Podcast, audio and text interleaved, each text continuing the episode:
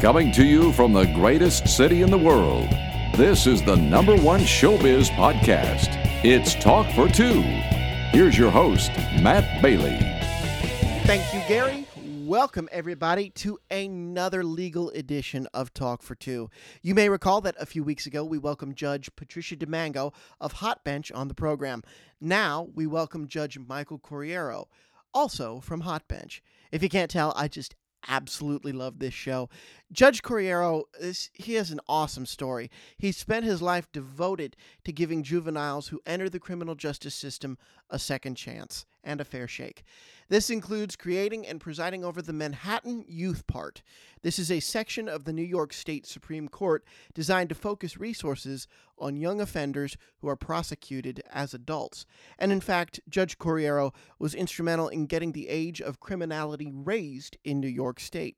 Despite his TV fame, Corriero continues to stay active in causes for youth justice. On June 18th, my birthday, the judge will moderate a panel called COVID 19 Pandemic, an opportunity to reimagine rehabilitation for juvenile offenders, about how the legal system can use these trying times to offer young offenders a second chance. The panel will take place on June 18th, and I've linked to the hosting organization Avenues for Justice in the description below on Talk for Two. Com. I also asked Judge Corriero about where society fails to educate young adults on their civil responsibilities. If any of you have watched Hot Bench or any other court show, you know that a lot of the cases deal with 20 somethings in over their heads on rent or loans. And, and I think a lot of that fails. Uh, it, this is my digression now, but I think a lot of that fails because the responsibility falls on the high schools and the colleges to talk about when you make a commitment you're making a rental commitment and you have to honor it. And I just don't think a lot of young people understand that in my age bracket, and, and that's rather unfortunate. Now, Judge Corriero could not be a nicer man. You could tell he loves the law and loves using it to better society. Here now to tell us how a decades old criminal court case led to TV fame, our interview with Judge Michael Corriero. Judge Michael Corriero, welcome to Talk for Two. How are you, sir? I'm I'm fine, terrific. Well, Good to speak to you. Well, it's so great to speak to you. Before we get into you and your career, I want to talk about uh, something because I know you work with a lot of juveniles, a lot of youth.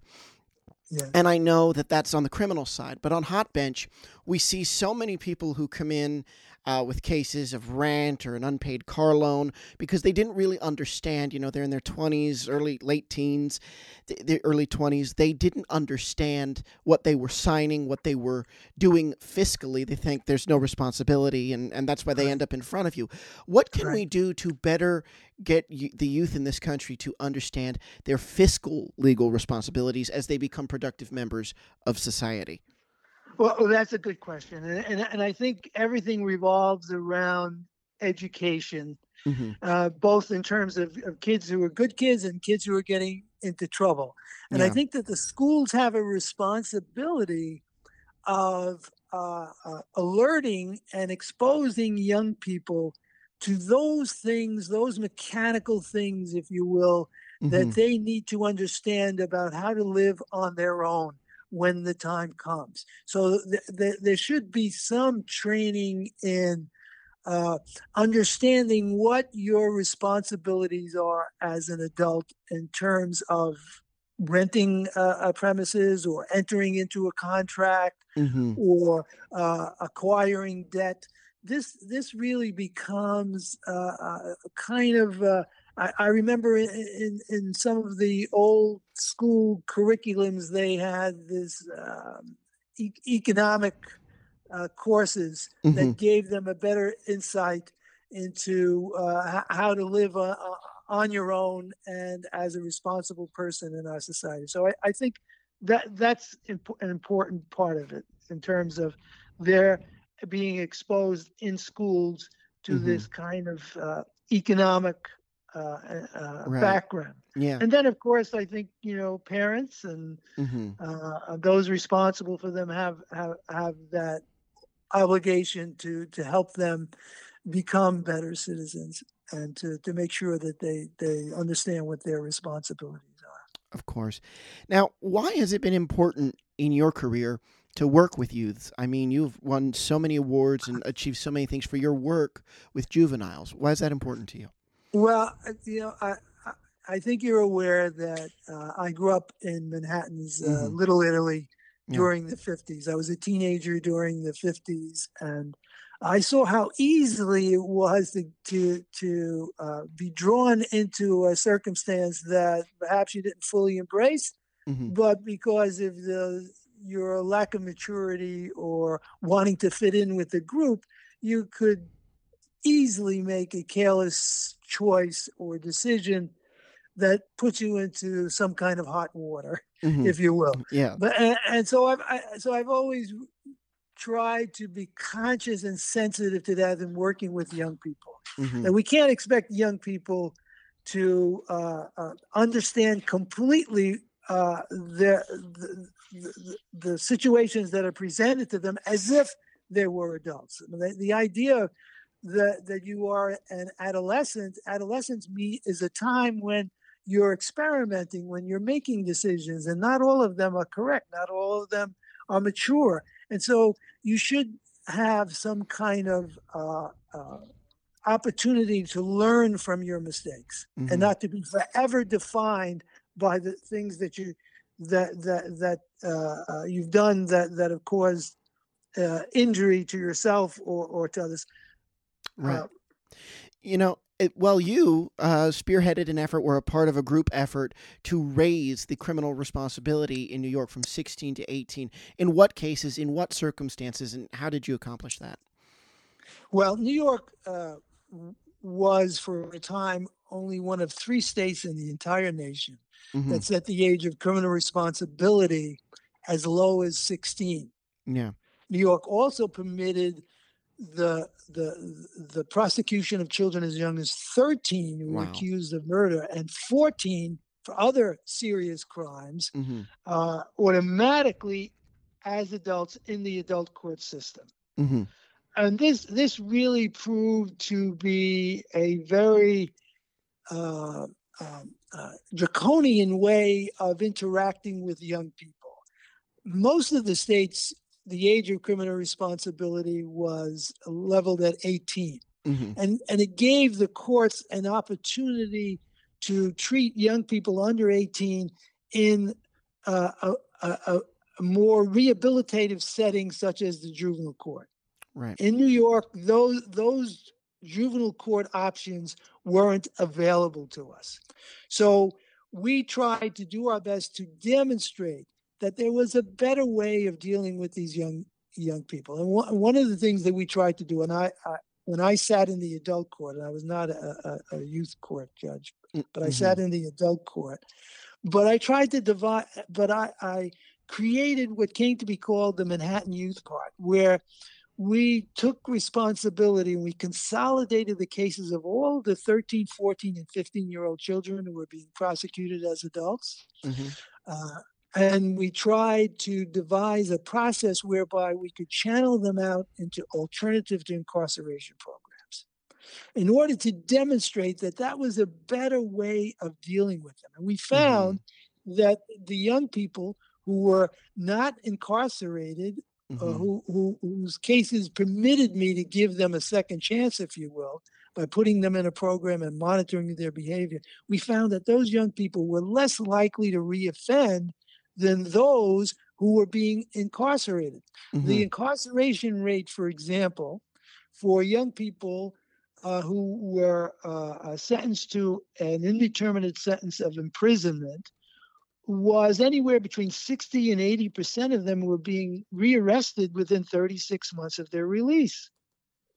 Yeah. And the recidivism rates for kids that we placed in alternative to incarceration programs was considerably less. Mm-hmm. And it, and in terms of cost to the state and to the community, it costs approximately $160,000 a year to keep a young person in a juvenile detention facility, whereas it only costs about $8,000 a year to place them in a responsible, effective alternative to incarceration program. Mm-hmm. And I know. So, I'm sorry. Go ahead. Uh, and I know that you uh, that you're going to be talking more on this subject, especially as it relates to the pandemic. That there's an opportunity now with COVID nineteen for there to be even more reform of the juvenile system and the juvenile rehabilitation system. Can you tell me a little bit about that?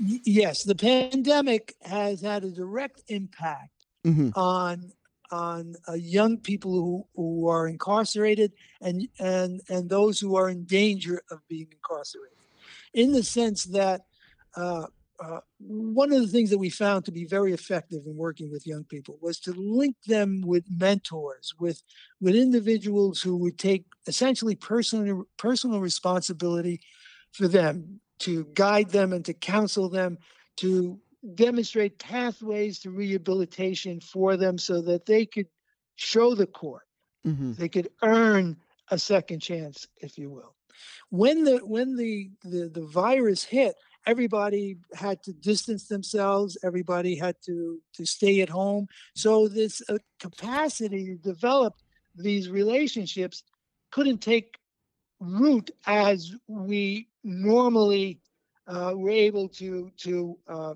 uh, um, uh create the, the, the dynamic mm-hmm. between a mentor and, and a mentee because mm-hmm. it was a it was a personal thing. You the the the the young person and the adult would meet regularly, uh, go for coffee or or or uh, help the young person with, the, with their homework, but all of that uh, was impacted by the pandemic, which required less contact, not more.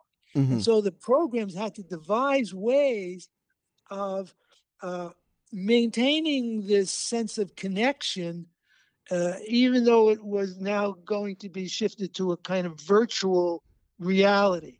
And so they did, they, they, they, they stepped up to the plate. They gave all of these young people computers and, and, and uh, when necessary, uh, uh phones so that they could continue this contact on a regular and routine basis. And, mm-hmm. and now we think that we've hit upon uh, an additional way to enhance the rehabilitation paradigm, if you will, to many more young people because of the uh, electronic capacity to reach more more young people without this this kind of individual attention.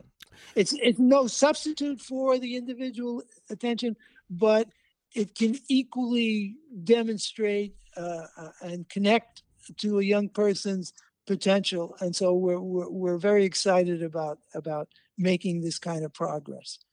I love that. And I love that that's what your career has been about reaching people, uh, getting them to understand what maybe they didn't understand. Because, and I know you might feel this way, I almost look at Hot Bench as an extension of your work with youths. I touched on that in the beginning, but yeah. I look at an episode of Hot Bench and obviously a person is liable for something or it's if especially if it is obvious or it isn't. I think who failed you that you don't understand right. Uh, who failed you that you don't understand your responsibility here. So is that your aim on Hot Bench is to get people to understand what their responsibility is?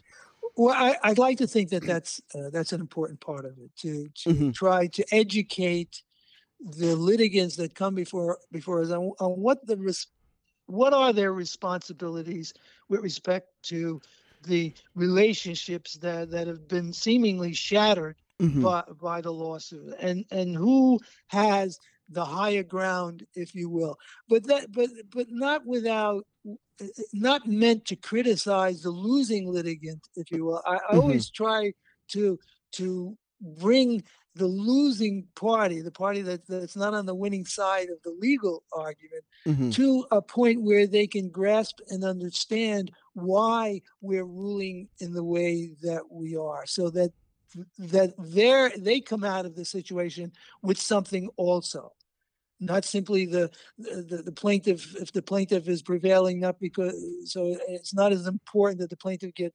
remunerated uh, economically for the damage, but also that there's some way in which perhaps we can promote a healing between the lit- litigants and bringing this, repairing this broken relationship. And, and that's sometimes a, a real challenge because sometimes it's very difficult to to explain to people uh, what we believe their responsi- responsibilities are when they're so entrenched in in their in their particular position. Mm-hmm. But that's our that's our challenge. That's what we try to do.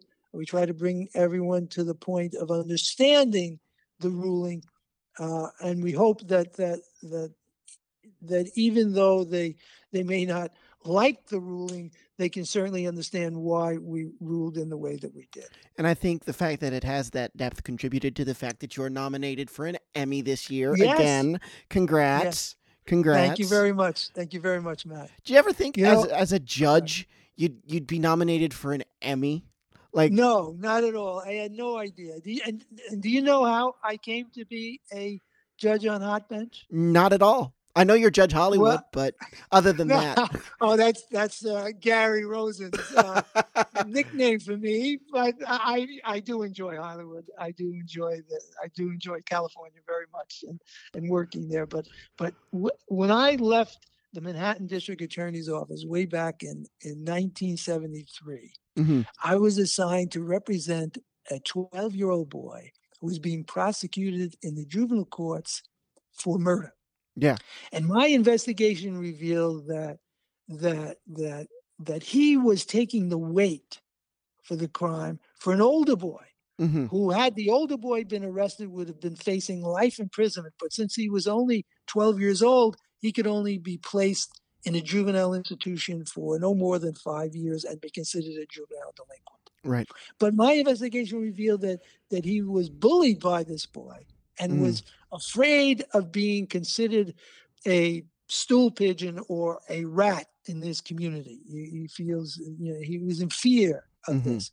But I was able to persuade him to trust me, and uh, uh, to be. Uh, I explained to him that I could figure out a way. I mean, if I could figure out a way of, of having him defend himself without without having to implicate anybody else, would he trust me? And he, he agreed. And so we we gave him a lie detector test, or we what we concluded was if he could take a lie detector test without the, the, the examiner asking him uh, who did it, just whether he did it. hmm And now I had to explain the prosecutor uh, how the, the, the examiners should be limited in their examination. And she agreed to, to let this happen because I think she had some residual doubt about the, the, the quality of the evidence against this young boy.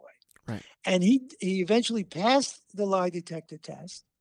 And the, the boy that was responsible was uh, a material witness for the prosecution, and he ultimately was arrested and charged with the crime. And so the prosecutor and I, together, were able to resolve this case and prevent a miscarriage of justice. And do you know who that prosecutor was? Judy Sheindlin. Yeah, yes, it was it was Judge Judy, and so we've known each other other since 1973. We we, I, we have great. I think I I have great respect for her, and I, and I was so pleased that she worked with us and and and, and preventing a miscarriage of justice in this case, and that that's how I got there. But I I, I never anticipated that I would be involved in a, in a television judging program. Well, let me. been a uh, real challenge. When you saw her for the past 20 years before Hot Bench have her success, what was going through your mind? Oh, I was very happy for her because I also I Yeah. also know uh, Judge Jerry. Yep. He he and I were, were lawyers Oh, uh, wow. together and and, and uh, adversaries, if you will, uh, on case. So so I knew her and, and I knew him, and I was pleased that that she had uh, managed to kind of pull together. Uh, all, all of the insight and wisdom that she had when she was a judge hmm in, in, in the juvenile court and, and apply it in such a, an effective way uh, on- on television. I love it. I love it. Your Honor, Judge Corriero, thank you so much. This was beyond a pleasure. I will have you back again and again and again to talk Matt, more legal legal I issues. I really want to talk to you again. Judge Corriero, if you're listening to this, thank you very, very much for your time. I really, really appreciate it. And that was such a funny story to end on about Judge Judy. Thank you so much. And again, the panel is COVID 19 pandemic, an opportunity to reimagine rehabilitation for juvenile offenders. That's June 18th, and it is on Avenues for Justice. The link is below. All right, now June 18th is my birthday, and I have a guest I'm really excited about that I was going to wait until completely next weekend to air, but I figure it's my birthday. Let's celebrate. I'll air it on June 18th. He's a very well known voice actor, and I am so excited. So, not too far in the future, I will make an announcement and it'll be really, really exciting. And yes, there was a hint in there for that guest. But for now, I'm Matt Bailey, reminding you to visit talkfor2.com. That's T A L K F O R T W O.com. Subscribe in iTunes, Stitcher Radio, Spotify, wherever you get your podcasts. Reach out to me directly at talkfor2cast at gmail.com. T A L K F O R T W O C A S T at gmail.com. Signing off, I'm Matt Bailey, reminding everyone out there to keep talking for two. You can hear more show business interviews with the stars at talkfor2.com.